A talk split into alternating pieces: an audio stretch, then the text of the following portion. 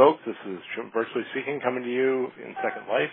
This is Jimbo Hoyer talking to you about the future and the past of American politics. And I'm here with Rick Perlstein. Rick, welcome to Second Life. How are you doing? Hey, Jim. It's Perlstein. Perlstein, I hate that. You spell it right and say it wrong, and I asked you seven times, and I still got it wrong. Perlstein, I apologize. That's all right. Thanks for we're, doing this. We're here talking about Nixonland, which is the best book of political history I've read in a very long time. Um, it's most, the most densely and most thoughtfully put together piece of work that I've ever, frankly, ever read in this topic. And as a couple of people have said, one of them in email to me, it is the most page-turning piece of political history I've ever seen. How did you get this page-turning thing going as well as the density and the richness?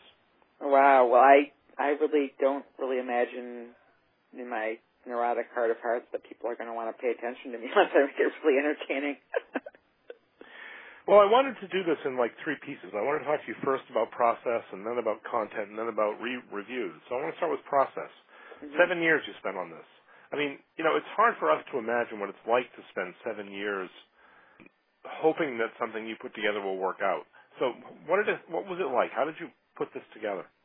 Well, on one level, it was, you know, an absolute joy. I mean, waking up in the morning was just so exciting, and just removing myself into this world and, uh, you know, just basically reading old newspapers and magazines and documents every day.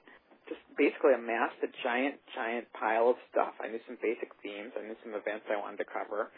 And, in fact, I'm, I'm, I'm already doing it now for the third book in the series, and just basically reading books, taking tons of notes, making this kind of giant pile, and then kind of shaping the pile into something meaningful. If that you makes say any it's the sense. Third book in a series. You're, of course, referring back to your Goldwater book. Yeah. Which is out of print and selling for one hundred sixty dollars a copy on, on Amazon. So what's the third book in the, in the trilogy? The third book is going to start with the Watergate trial in spring of nineteen seventy-three and the, the conviction of the burglars. And it's going to go to the election of Ronald Reagan in nineteen eighty. Ah, so the end of the seventies. The seventies started, as we all know, when Kennedy was assassinated and ended. And the sixties ended when um, when when Nixon resigned, and the eighties began then, and I'm sorry, the seventies began then, and ended when Reagan was elected. So you're covering the sixties. Why don't we just throw, throw out the, the, the analytic concept of decades altogether?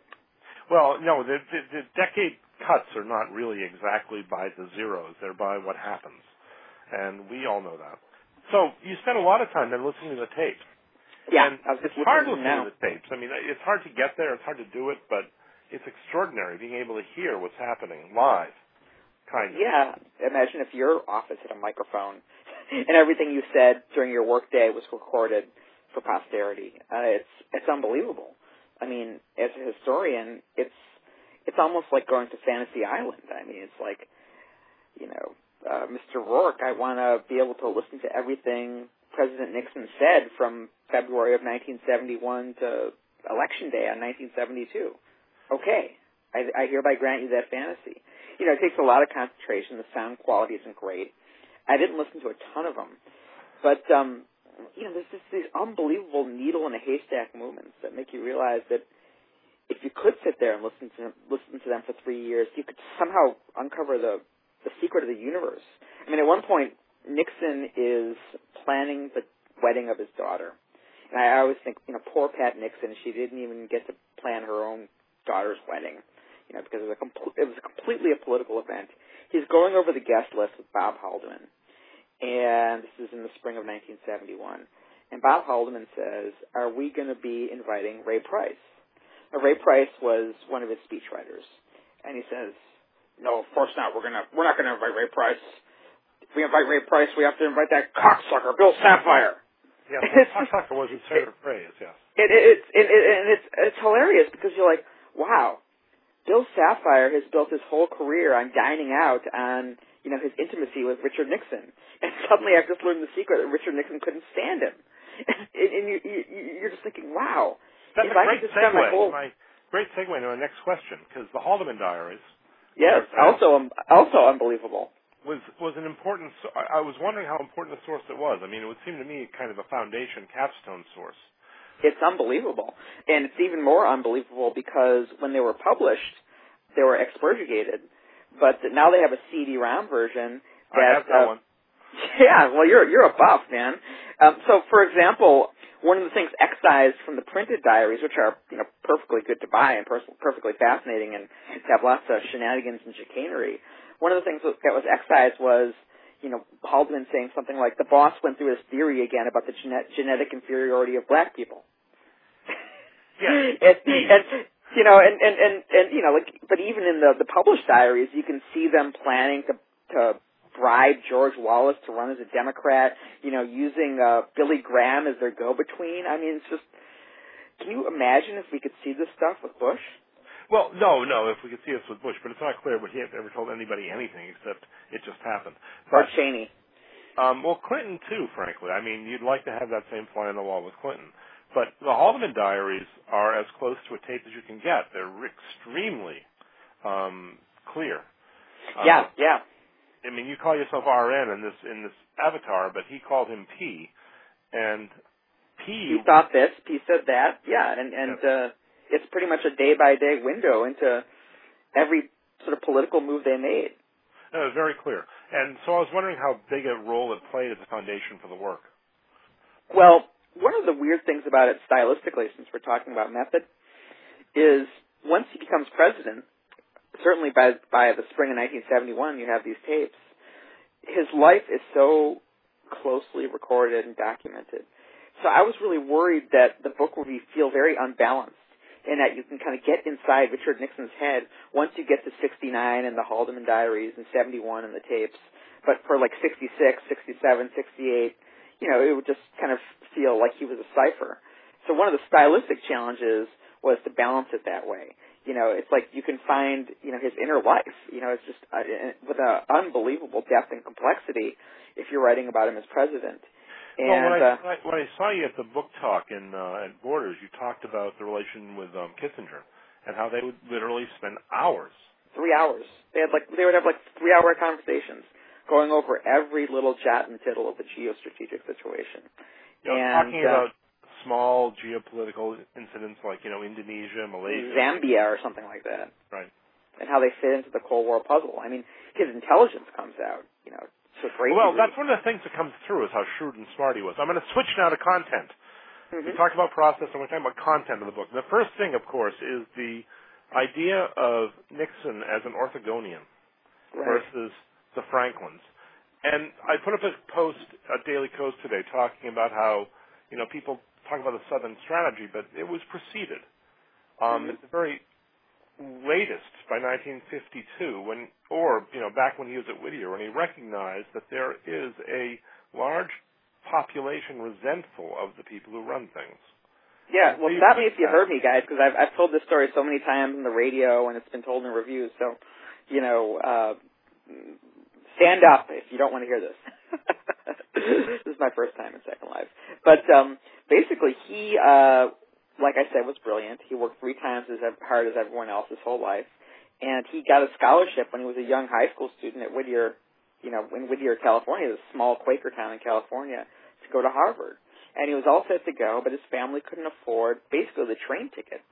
So he was left behind, and he had to go to this little college in his hometown, Whittier College. And, of course, he bore a resentment for Harvard all his life. You know, you can also hear him on the tape saying, we should only hire people from state schools or Midwestern schools. And, you know, George Shultz is from the University of Chicago. That's okay, but no one from the Ivy League. I mean, it's it's it's just unbelievable how this this this this, this one resentment, this kind of gnawed at his soul for his entire life. But when he got to Whittier, he was kind of this, you know, striving, climbing guy, so he tried to join the one fraternity. And the one fraternity was called the Franklins. And, of course, he's not a fraternal, fraternity kind of guy. He's not clubbable in the British sense. You know, he's awkward, he's shy, he's poorly spoken, you know, his clothes don't fit. You know, he's a country bumpkin, basically. And well, uh, and that was Dean's reaction on first meeting, too, which was interesting. He also said that his, his handshake was especially weak, right? Weak and limp and just... Yeah, yeah. So he, so he, here he is, and uh, he can't get into the one fraternity, so he decides to start his own. And this really, in my reading, kind of sets the template for his entire political career. He calls his fraternity... the Orthogonians, which, you know, is kind of this made-up word Uh, that means kind of straight shooter in his, you know, kind of Greek derivation. And um, he basically invites all the rest of the nerdy, uncool kids to join. And lo and behold, they take the school over. It's almost like that movie Revenge of the Nerds. He becomes the class president simply by dint of the fact that he has organized kind of the people who are condescended to and looked down upon by the cool people. And, you know, basically by nineteen fifty-two, when he's giving that famous Checkers speech, which we can took more, talk more about, that's how he basically builds his political constituency. Well, that's, in nineteen sixty-nine, he calls it the Silent Majority. The Checkers speech is my jumping-off point because, as I as in my Daily Kos post, and the reason we have on the little T V set the Checkers speech is that we talk a lot about the Southern strategy. We talk a lot about how racism was critical to his um, identifying his success post the Civil Rights Act of sixty-five, which you talk about eloquently, and we'll get to in just a few minutes. But this preceded the um, right. racist. I mean, and I think you know, that's an important point you've made. Yeah, this, this this this Orthogonian business, this idea that he appeals to people who feel themselves despised by, you know, the elite, the arrogant, uh, sort of to the manner born folks. Basically, the South, if you think about it, is like this Orthogonian region of the country. I mean, this is this this unbelievable story that Franklin Delano Roosevelt, in like nineteen thirty-five, towards the South. You know, he, he spent a lot of time in the South because he was in Warm Springs. And he said, you know, basically this country, this, this this part of the country is economically behind everywhere and everywhere else. So I'm going to make one of my goals of my administration to bring the South economically on par with the rest of the country.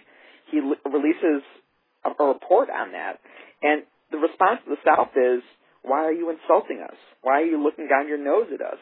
And they basically, you know, almost like refuse the aid out of this kind of sense of cultural, uh, psychological pique or spite. So, you know, the South is, is, is, is, you know, perfectly attuned to a Nixonian kind of politics. You know, when he nominates a first one Southerner, Hainsworth, and then another one, Carswell, in nineteen seventy for the Supreme Court, uh, one, of, one of them gets knocked out because uh, he basically was um, corrupt. The other one got knocked out because he was basically a segregationist. He gave this unbelievable speech on T V, this angry, angry speech, in which he called it an act of regional bigotry and said that no one uh, from the South could ever be nominated to the Supreme Court, basically because those swells in the Senate, those Northerners, those, those snobby Yankees, look down their noses at you. So, you know, he, he just sees these kind of divisions between Franklins and Orthogonians everywhere. And, uh, you know, when it comes to, you know, kind of white people, white middle-class people trying to defend their neighborhoods against these, you know, so-called um, judicial activist judges who are basically trying to enforce the civil rights laws, they become Franklins, too. They become these snobs who are trying to tell you how to live. And uh, it's, it's a whole new language uh, to oh, describe one, the American polity. It's one they're still using, of course. Yes, um, and we're still yeah, living in Nixonland. Making, making... Yes, we're still in Nixonland, but don't don't pull that punchline already. Um, that's I'm calling my shot. That's right. I don't want to. No spoilers. You got to read the book. No, you do have to read the book. I gave the line away though at a, at a post not long ago. But the point is, is that central to the Republican strategy is something that preceded the Civil Rights Act. The Southern strategy was a way in which they implemented the idea of saying that Democrats are effete, distant, intellectual, condescending snobs. And that right. happened before um, they said, oh, and by the way, they also love black people. Right. He, and, the, the pieces were kind of wheeled into place in the nineteen fifties right. by Richard Nixon, although he kind of forgot his own lesson by nineteen sixty because in nineteen sixty, when he was running against Kennedy, he tried to out-Kennedy Kennedy. He tried to look like a statesman. He tried to be suave and debonair.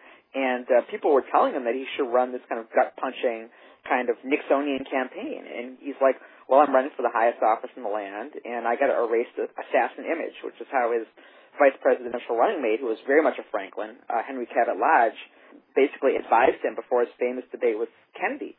So, you know, he, he kind of turned off the kind of gut-punching, uh, sewer-treading style of politics in that debate, and the results are famous. I mean, Kennedy walked all over him. Um, yes, he and he lost because he didn't understand T V, but in nineteen sixty-eight, he certainly understood T V. Well, or at least he, he hired Roger Ailes straight. Right. He came to power, uh, you know, kind of nas- national prominence in nineteen fifty-two with this masterful T V performance But then, by yes, nineteen sixty... that's what we wanted to talk about. I wanted to talk about Checkers. That's exactly right. Yes. What I was getting to in my notes. And, and, so, and Checkers, well, go, go with the flow, Jay. Everything, everything yes. about him. Yes. It encapsulated the um, Orthogonians, and it encapsulated the use of television as a means of promoting himself. And everybody has the Checkers speech in front of them right now. So can you just talk for a bit about the Checkers speech in fifty-two, which preceded everything that we think about with Nixon, who... was born after fifty-two, which is almost everybody. Right. Should I, should I start from the beginning about why he gave the speech and what it was all yeah, about? Yeah, you should talk about the um, slush fund and do the history professor thing, and the fact and the fact that Stevenson had a slush fund too. Because okay, I'll get to that. I'll get to that. Fundamental, fundamental to Nixon's outrage was that every single thing they persecuted him for, they other people all did all the time. Was his, that was his claim. I mean, it could be very exaggerated, you know. Like, but anyway, everybody bugged people. Everybody did. He, yeah. he did it more, maybe. But he was. He did do it more. he did do it more. But but, but he always thought he was justified he because had, he thought he was always on defense against these, you know, like these well-born swells who, you know, basically got away with anything because so exactly, they were well-born swells. Let's go with that. Right, so it's nineteen fifty-two. He basically uh, he's forty years old. He's very young. He's my age, basically. And uh, he has just uh, uh, basically successfully uh, got Alger Hiss, this communist spy slash State Department Mandarin, thrown in jail for perjury. So he's kind of a national hero, the greatest red hunter in the land. And Dwight Eisenhower, who's, you know, quite old, decides to make this up-and-comer his running mate. But lo and behold, the New York Post, which used to be a very liberal paper, by the way, um, published this article about this slush fund he had. And the, the accusation was that uh, he was living in high style, basically supported by these rich California donors. And it looked like the people who were running the Republican Party, who were very much these kind of Eastern snobs and Wall Streeters, they were the ones who were kind of uh, running the Eisenhower campaign, wanted him to resign. And Eisenhower himself, like a lot of powerful people, hated to fire people. So he basically left Nixon to, to, to twist in the wind. And what they eventually ended up doing was giving him a half an hour of television time in which it was kind of implicitly understood that he would resign and throw his support behind the ticket and be a good Republican. But Richard Nixon never gave up. I mean, he's like Hillary Clinton that way. He just fought to the end, no matter what the fight was. And um, so he went on T V and he did something absolutely astonishing. He basically twisted the charge around, uh, the charge being that he had a very specific kind of slush fund. And he said the charge is that they're saying I'm a rich man living beyond, you know, my means. And so what he did was he literally kind of opened up his balance book and uh, described all the debts he owed, all the money he owed his parents, how modest his car was, how modest his house was, you know, how much he owed on his mortgage. And, uh, you know, he added these, you know, absolutely fantastic uh, details. Like, um, he said at one point, uh, my wife, uh, Pat, who was standing off to the side like a uh, good Republican Stepford wife, uh, doesn't have a fancy mink coat. And that was code for, that was that was a code phrase because the Democrats were Uh, basically mired in a corruption scandal. Uh, Truman's chief of staff had supposedly accepted a bribe of a of a fur coat. Like fur coat, yes. And he said that, uh, that's right. And by the way, he said, Pat doesn't have a mink coat. So then you could say, well, you must have been smearing the Democrats for this, you know, um, allegation that they took a vicuna coat. But he could say, no, I wasn't referring to that, just like Bush could say I wasn't referring to Barack Obama when he said some Democrats, blah, blah, blah, blah, blah, want to be appeasers, right? This is, this is, these are all out of the Nixon playbook, if you follow me. So um, he said, Pat doesn't have a mink coat. She has a res- respectable Republican cloth coat. And the unbelievable thing about that speech was, basically until that day, Uh, the, the the the stereotype of Republicans was that they were the ones who wore mink coats and Democrats were the ones that wore cloth coats. And with this absolutely ballsy, gutsy, you know, looking America in the eye live television appearance, he succeeded for the first time in turning the Democrats into the snobs, which was easy to do, by the way, because he was running against a guy named Adlai Stevenson, who was a son of millionaires, and turn the Republicans into the salt-of-the-earth working people. And, of course, they've been running that game ever since. You know, uh, George Bush with his cowboy boots and his fishing pond and all the rest. pork rinds, yes.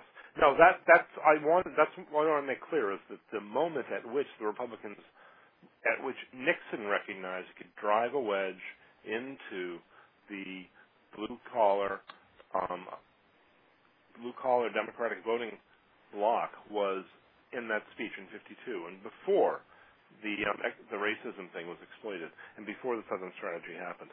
Now, I want to talk a little bit now about control. He um, loved control. He was obsessive about control.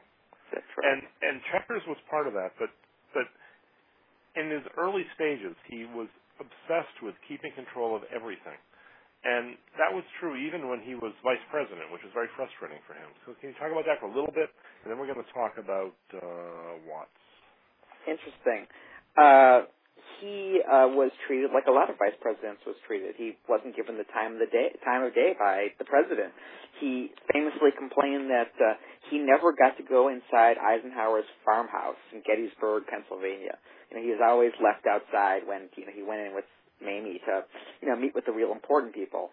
And um, when he ran for president in nineteen sixty, one of the reporters asked Eisenhower, uh, can you name the most important thing that Dick Nixon has contributed to the administration? And Eisenhower had a, made a very famous, basically, gaffe. And he said, uh, well, if you give me a week, I'll think of something. and, uh, you know, this reminds me of you know, the kind of um, aloofness that he probably experienced growing up with this kind of very arrogant, distant father, you know, to get psychobiographical. And, um, you know, it was just, you know, agony for him, just like being vice president under J F K was agony for Lyndon Johnson. Because he was someone... Well, under Lyndon Johnson with Bobby... Ken- under, under, Rob- under J F K with Bobby Kennedy there. Right, right. And he was always someone who kind of raged for what he couldn't have or control. So, I mean, you can just imagine this, you know, one more resentment just kind of burning in his gut. And, uh, you know, basically he develops this, this driving determination to to win the top spot. But then he loses in nineteen sixty. The election is so close, he loses by one half a vote per precinct across the United States. That's how close it is. Yeah, and maybe even in Illinois he might have won. Who knows? No, that's nonsense. Uh, that was something that I don't really know. I don't. I, I actually have not looked into that. You're saying there's nothing there for that? Because no, I know I mean, that there are precincts in Texas and other places where, um, where even if you won Illinois, that wouldn't have been enough to win the election. And of course, nothing was clean on his side either. I mean, what I've read is that. Well, we have we have a saying. You know, I live in Chicago. We have a saying in Illinois: for every dead person who votes for the Democrats uh, upstate in Chicago, a pig votes for the Republicans downstate.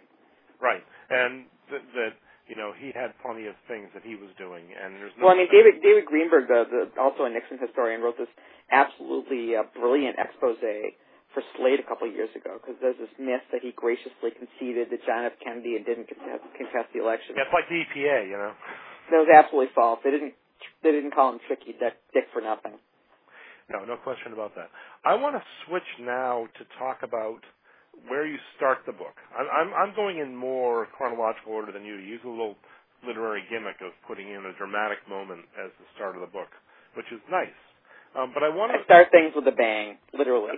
Everybody does who writes well, and you write extremely well. I'm going to read for like a whole thirty seconds here. Okay. What Lyndon Johnson said to Congress on March fifteenth. He said, "It is wrong, deadly wrong, to deny any of your fellow Americans the right to vote in this country. There is no issue of states' rights or national rights. There is only the struggle for human rights. Their cause must be our cause, too, because it is not just Negroes, but really it is all of us who must overcome the crippling legacy of bigotry and injustice." Then, you say, stunningly, he raised his arms in the air and evoked the slogan of a movement that was not too long ago perceived as a preeminent irritant to America's national unity. And we shall overcome. There followed the silence of a reaction too stunned from your applause. Martin Luther King cried. Senators cried. Southern legislators cornered L B J's befuddled mentor, Richard Russell, and demanded an explanation for his protege's betrayal of his native South. They look like heartless old jackasses. Now, that was what happened five days before Watts. Yeah, I mean, getting the chronology a little different, um, that was a speech he gave in March of nineteen sixty-five uh, after uh, Martin Luther King and his marchers were beaten at the Edmund Pettus Bridge, also live on T V. So the, the thing you're referring to is in, first, uh, first or second day in August, he signed the Voting Rights Act. Ah, that he basically im- im- implored uh, Congress to pass, and, you know, they did.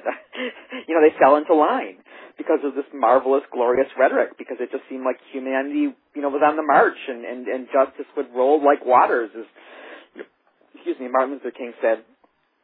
He signed the bill in a glorious ceremony uh, underneath the Capitol Dome in the Capitol Rotunda. Martin Luther King was by his side, and um, the words he spoke then were absolutely gorgeous too. He said like something like the talk for five seconds and I'll find those, find those words and, and, and read them. But uh, um, but you're I'm sorry I mis I misread this. Oh, I see. August sixth. Right, right. August, so let me let, let me find you what he actually. But I mean, you know, this kind of the point is this kind of rhetoric was like the coin of the realm in in the mid sixties under Lyndon Johnson. He said um, uh, he he intoned about the slaves who quote came in darkness. And they came in chains. Today we strike away the last major shackle of those fierce and ancient bonds. And uh, the New York Times' uh, agenda-setting pundit, Scotty Reston, his response to that was that Lyndon Johnson was getting everything through Congress but the abolition of the Republican Party, and he hadn't tried that yet. Yeah, that's and, on the same page, actually. Yeah, and... Um, This this was the Great Society. This was the idea that liberalism was ascendant and was never going to end. And the thing that really astonishes me is the response of uh, Martin Luther King's deputy, James Bevel, who said that Lyndon Johnson has just signed the civil rights movement out of existence. You know, kind of our work here is done. You know, we've achieved racial transcendence. And yes, and then the dramatic movement that really kind of opens the book happens. Five days later, Watts is is basically in flames. It looks like black people are burning down Los Angeles. And well, and part no- of your point is that for the first time, people are seeing this live on T V. I was just going to say that. Um, K T L A, the, the T V station in Los Angeles, was the first ever news co- helicopter. And uh, basically, when the car, when the T V station sent in their vans, they were stoned. So K T L A is like, well, maybe we should use this helicopter, which had really only been used for kind of prurient, kind of, you know, sort of uh, stupid, kind of gossipy stories before. And they were really worried that um, that snipers would shoot the helicopter down. And, in fact, they did take some pot shots from the ground. And uh, so people were able to watch this riot live on T V. And the, the T V announcers were almost kind of giving this demonic play-by-play. And uh, K T L A... released their feeds to the national networks. So the whole nation is suddenly watching uh, what looks like uh, the law of the jungle, savagery in American City. And, you know, that was the moment at which um, American history kind of turns and pivots on a dime, and people begin thinking, well, geez, maybe these civil rights laws aren't such a great idea after all.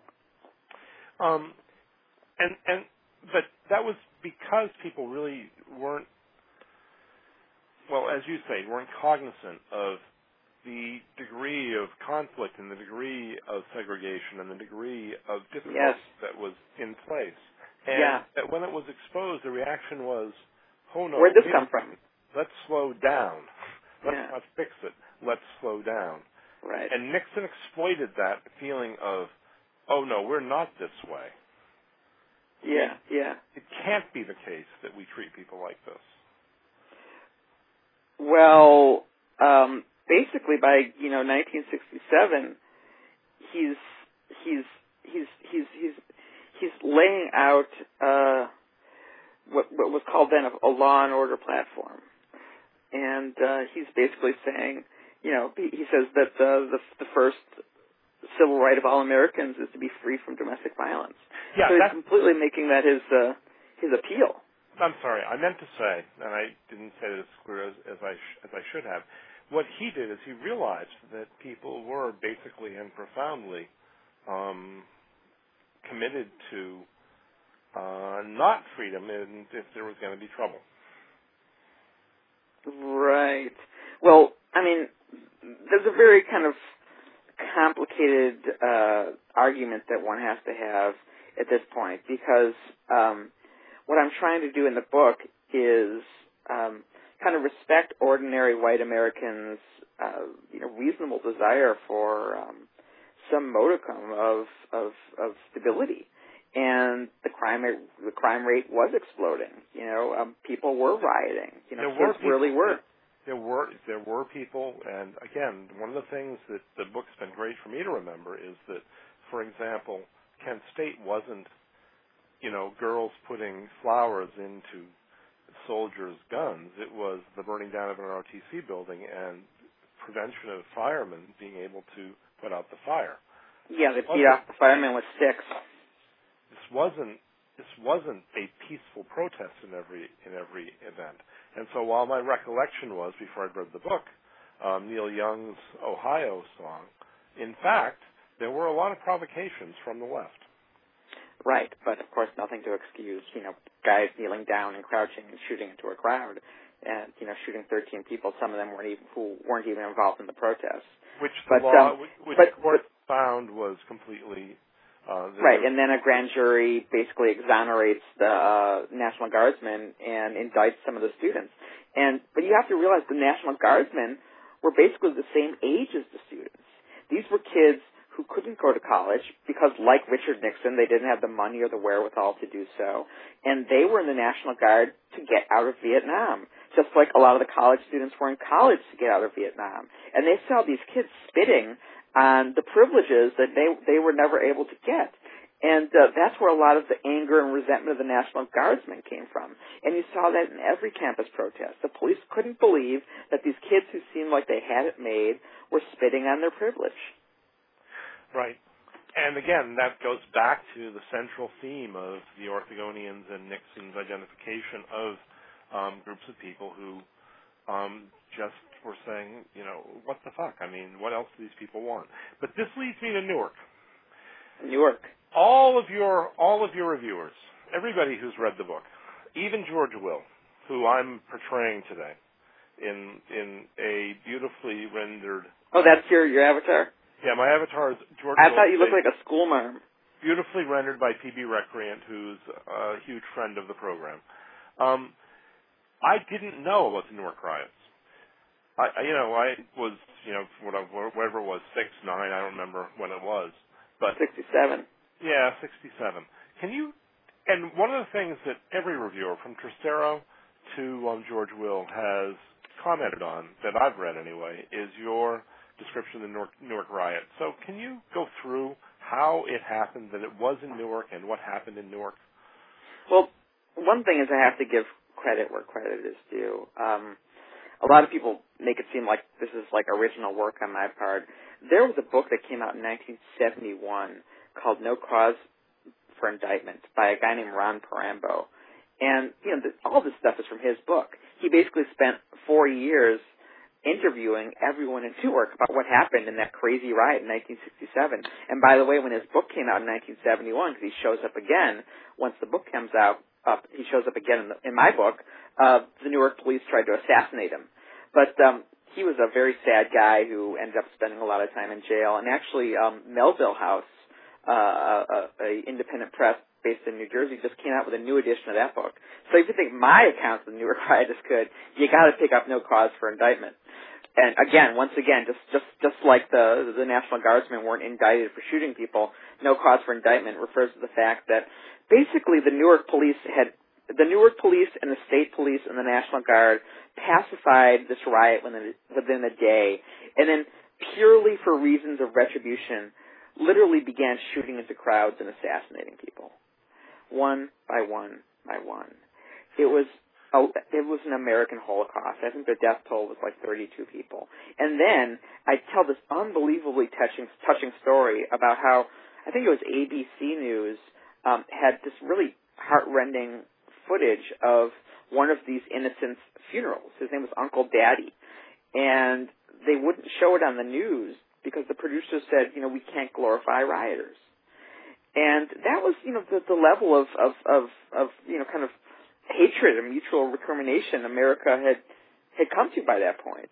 um, because, you know, the riot wasn't exactly innocent either. I mean, these really were folks, you know, smashing into liquor stores and carting away cases of beer.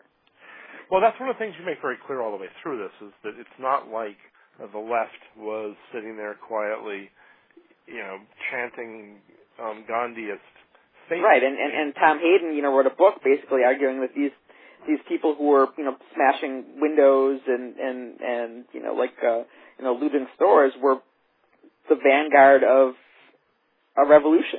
Well, you know, the revolution were... word was used a lot. And, yeah. and you know, the only way we remember it right now is in the Beatles song, but um, there were guys running around with automatic rifles, brandishing them, talking about revolution. Carrying pictures of Chairman Mao, if you will. Yes. Who was, by the way, you know, at that point, the Cultural Revolution was going on, and, uh, you know, kind of intellectuals were being beaten at random in the streets of Shanghai, you know. Well, the systematic, the systematic repression and brutalization of intellectuals, which Nixon would have been all right with for the most part. Um... Well, he would have been ambivalent about it because, of course, he hated intellectuals, but he also wanted to be recognized as an intellectual. So that's kind of the signal, kind of Nixonian transit. Because, you know, he's an Orthogonian, but he really wants to be a Franklin. And he bears this resentment in Nietzsche's terms that he basically can't admit that which he desires. So he kind of, uh, it's turned inward into this, you know, kind of self-loathing and uh, this kind of rage to control.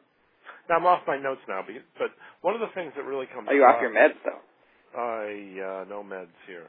Um, and he was a drunk, too. That's an interesting thing I wanted to get to, but maybe I want to. I won't. But he, it's hard to, one of the things you really get across is just how brilliantly shrewd the man was. Yeah. Um, and he really was. I mean, you know, the, the, the, the, the strategizing he did before the sixty, before the sixty-six election and before the seventy election, in which the sixty-six election went beautifully for him, the seventy election went badly for him. But the sixty-six election was incredibly insightful. He had people writing about his going out and campaigning in bizarrely, in bizarre places where nobody expected his campaign, when, of course, he was going to places where there were soft seats, what we would call purple zone, purple seats now. Yeah. Um, basically, after the nineteen sixty-four election, Uh, in which all these liberals were swept in on Lyndon Johnson's coattails. Uh, and these were the guys who passed the Voting Rights Act, and these were the guys who passed Medicaid and Medicare and, and the National Endowment for the Humanities and Head, State, Head Start and all these great liberal legislation. You know, they were basically um, these well, they liberal were elected, congressmen. They were elected on the coattails of Kennedy's death, frankly. Right, of Kennedy's death and of Lyndon Johnson's, you know, kind of landslide victory. And they were elected from Republican districts. So what the pundit said was, wow, conservatism is dead. It's never going to survive to live another day. Basically, places like Iowa are going to be electing liberals, you know, from here to eternity. And the only person who really kind of saw through the shallowness of that interpretation was Richard Nixon, who would go to every, basically in nineteen sixty-six, he'd go to every district where one of these L B J coattail freshmen had won in a Republican area, and he would he would campaign for the Republican, who was basically running to get his seat back, often the same guy who had lost in nineteen sixty-four. And almost everyone he campaigned for won.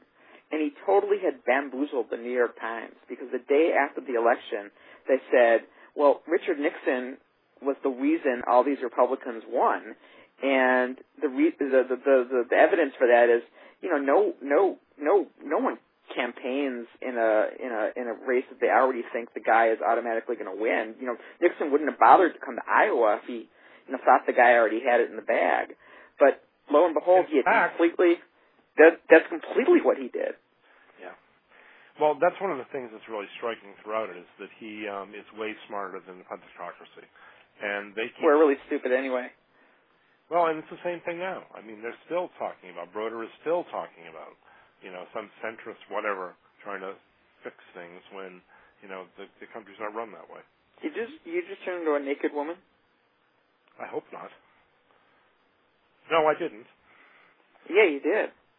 I did? Am I a naked yeah. woman now? Now you're back to being George Will. Oh, good. Well, is that griefing? Um, that happens. No, it wasn't griefing. It just happens. Happens to me all the time. Uh, I've heard that, but I, I haven't told Kathy yet. Um, now, what really struck him, though, was the loss control that happened during Vietnam. Yeah. I mean, you know, he had it all worked out, and the Tet Offensive just showed up. He meaning... Nixon. Nixon had, you know, he had his plan for Vietnam, and that was to have, well, if you read the Haldeman Diaries, anyway, he was trusting Kissinger to be able to use threats of complete destruction and dismay. Right.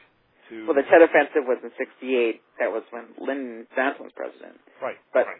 what what what what basically the fantasy that, you know, basically all the the hardcore Cold Warriors believed was that if they bombed North Vietnam savagely enough, they could get them to stop supporting the insurgency in South Vietnam. In fact, it was the opposite. The more they bombed North Vietnam, the more they became determined that they were fighting an imperialist war for their very national survival. And uh, the more determined they became, uh, like a hornet's nest, and the more you stir it, the more aggressive they become. And so Nixon just bombed and bombed and bombed and bombed and bombed, and it was completely counterproductive. You know, by the time uh, the nineteen seventy-two election rolled around, uh, Norman Mailer was able to say that there were six million Vietnamese either exiled or killed. Right, and and Nixon's view of this from back in the conversation he had with Leon Garmin in, what, sixty-six? Like yeah, I, I haven't really figured out whether that was sixty-five or sixty-six, but sixty-five or sixty-six, he he um, basically told uh, a rich donor who told who, who related this to Leonard, Leonard Garmin, who was one of his aides, that Richard Nixon didn't believe the Vietnam War was winnable, that he didn't believe America could achieve its war aims of, of an independent South Vietnam that could survive without American military might. And lo and behold, it's, you know, six, seven years later, and he's still prosecuting this war that he admits can't be won militarily. I mean, it's um, the moral enormity of this uh, blows my freaking mind. Well, the moral enormity of also Chuck Schumer saying, okay, if the Republicans want to continue this war, well, we'll just let it go. Is, I haven't heard that. Is that recent? Um, he said after the two thousand six elections that he really expected the Republicans would... would refuse to go along with the president, and they didn't. And I honestly believe the reason that the Democrats have not taken stronger positions is because if they don't have Republican support, they won't do it. And if the Republicans really want to tie themselves to the president's policy in Iraq, then that's that's their political decision. But let's go back to this. Um, one of the reasons that Vietnam actually ended was because there were Republicans who were opposed, like McCloskey, and McCloskey right. drove Nixon crazy. I I had an unbelievable dialogue with a Saint Louis, if you want to call it a dialogue, Saint Louis right-wing talk radio host. They've been booking me on a lot of talk right-wing talk radio, and this was before Kennedy's illness, and he kept on ranting about how the Democrats and Ted Kennedy surrendered in Vietnam, and I said, "Have you ever heard of Mark Hatfield?" Yes, and this guy had no idea who Mark Hatfield was. You can you can tell him, Jimbo. Who's Mark Hatfield? Mark Hatfield was a senator from Oregon, right? Yes. Who was an strongly, evangelical Christian. Strongly against the war. Strongly against... He co-sponsored a bill with George McGovern, oh, right. Hatfield McGovern to basically end the war in six months, lock, stock, and barrel. And um, the, the uh, Senator Akin from Vermont was the guy who said... Also a Republican. George Aiken, George Aiken, Republican, Vermont. Yeah, we should declare victory and go home. So this really was, um, the, you know, basically one of the things I mean when I say we're still living with the divisions of Nixonland is the idea that the parties are kind of aligned into these left-wing and right-wing blocs really wasn't the case in the sixties. Well, what we mean by left and right-wing, what's, what's changed, and, and again, this is because of Nixon, um, the recognition that there existed Um, a division in the country that, frankly, is regional more than anything else, didn't exist in Nixon's time, didn't exist in Kennedy's time. If you look at Kennedy's electoral map, you know, it looks nothing like the one that Hillary's talking about. It looks nothing like the one that we've been hearing from Bob Shrum and the other strategists. Um, the electoral map now looks like Republicans in the South trying to reach out wherever they can get, somewhere else. Well, as Digby points out, it basically looks like uh, the map of the people who seceded during the Civil War.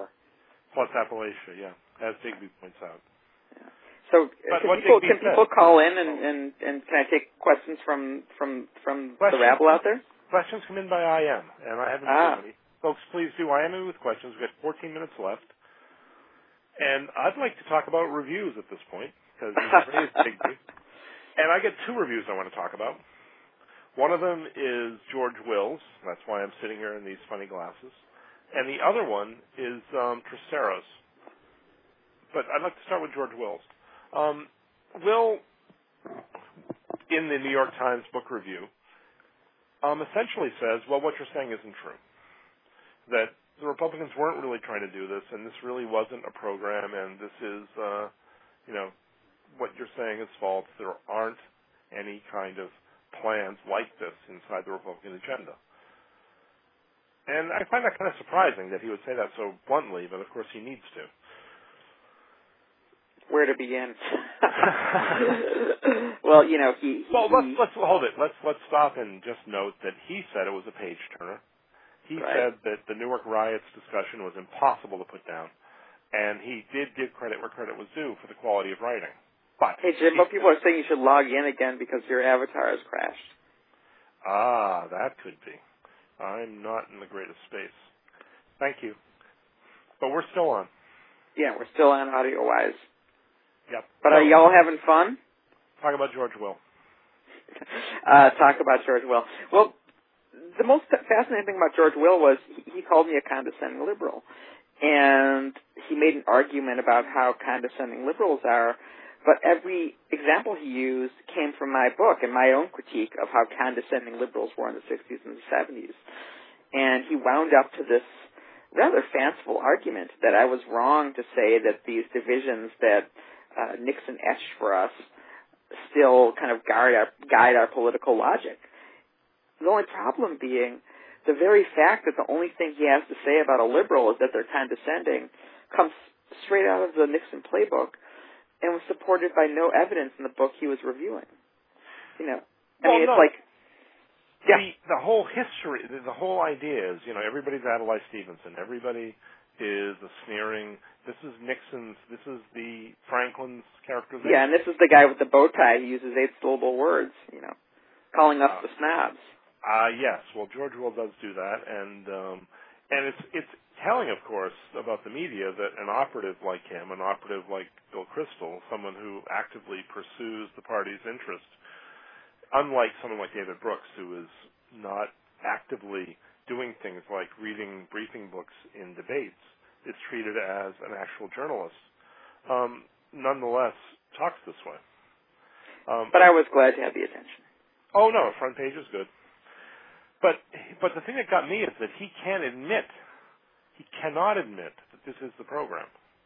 He cannot say, yes, in fact, what Republicans are doing is embarking on a systematic process of identifying ways in which to drive a wedge between the blue-collar Democrats and the um, dirty fucking hippies. But that is their strategy, and it has been since Nixon. Sela. Pardon? That's uh, that's uh, Latin for amen. Oh, that, I thought you were saying so, like Dick Cheney when he was talking about how nobody wanted to speak up. Right, so, yeah, right. no. Uh, yeah, straight up.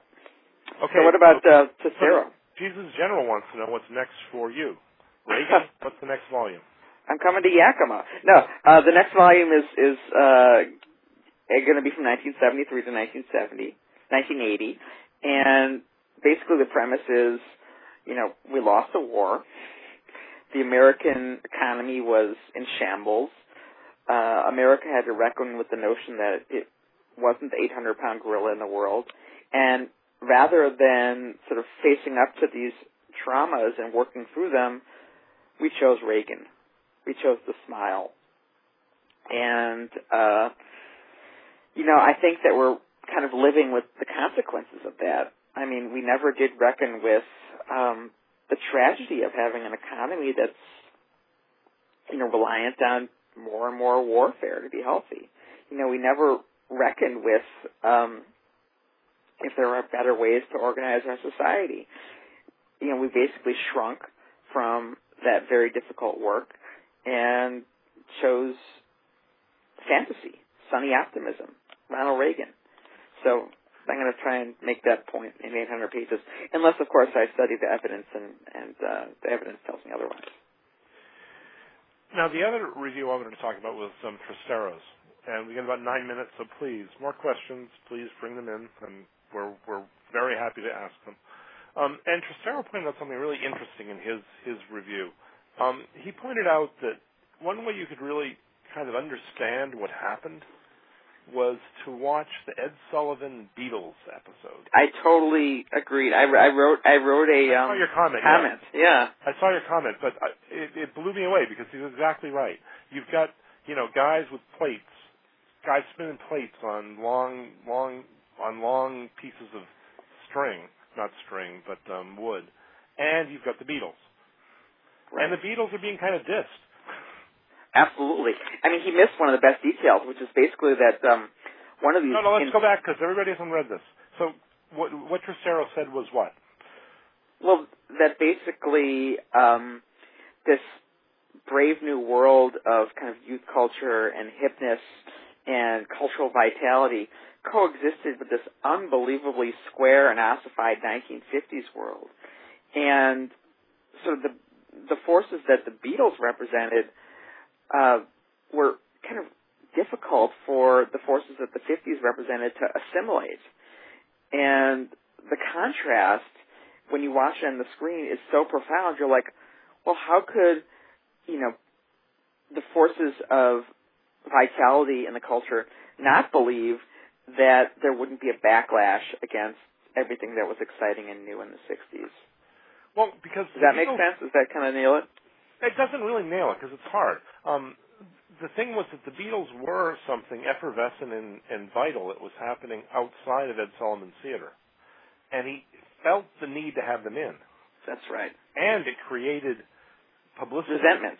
Had Yes, exactly. And resentment. Ed Sullivan resented them.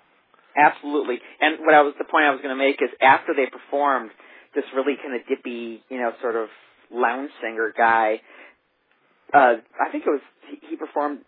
She loves you, yeah, yeah, yeah, but in a totally mocking way. Like, aren't these people ridiculous?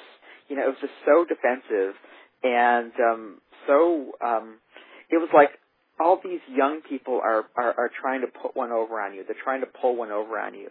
And that was the attitude that Richard Nixon was constantly, constantly deferring to and constantly marshaling when he would say, you know, the real stalwarts of society are the silent majority. You know, not these shouters, you know. Mondo Tomorrow asks again, what's the connection between the Beatles and Nixon? And the point is, I think, Mondo, that Nixon spoke to the people who didn't get the Beatles. Is that fair? I think so. And yeah, and, but even even more so, and not just the people who not just the people who didn't get the Beatles, but the people who were reading their Time magazine that they were supposed to get the Beatles, and if they didn't get the Beatles, there was something wrong with them. And and Nixon's insight, and this goes back to nineteen fifty-two, was that there were more of them than there were of anybody else. But they weren't showing up in Time magazine because Time magazine was trying to put its finger on that which was, you know, new and exciting and dynamic. And, and so Nixon's insight was that there was a silent majority. And one of the things that's really compelling about the book is that you recognize that he was right about this. Yeah. I mean, it it it it, it, it, it places one in a very difficult moral position. I mean, in a sense, if you say Nixon was right about this, well, was he right that people should have been really mad at Martin Luther King? You know, Martin Luther King was the same kind of imposition on people's kind of settled routines, too. But, of course, Martin Luther King and I guess the Beatles, too, were true and right and beautiful, you know. But um, Nixon was right that he could win elections by saying... Yes, he was certainly right about that, yeah. These people are scum and you should stop them from any power in your society. Yes, and that's why Nixon inspired this...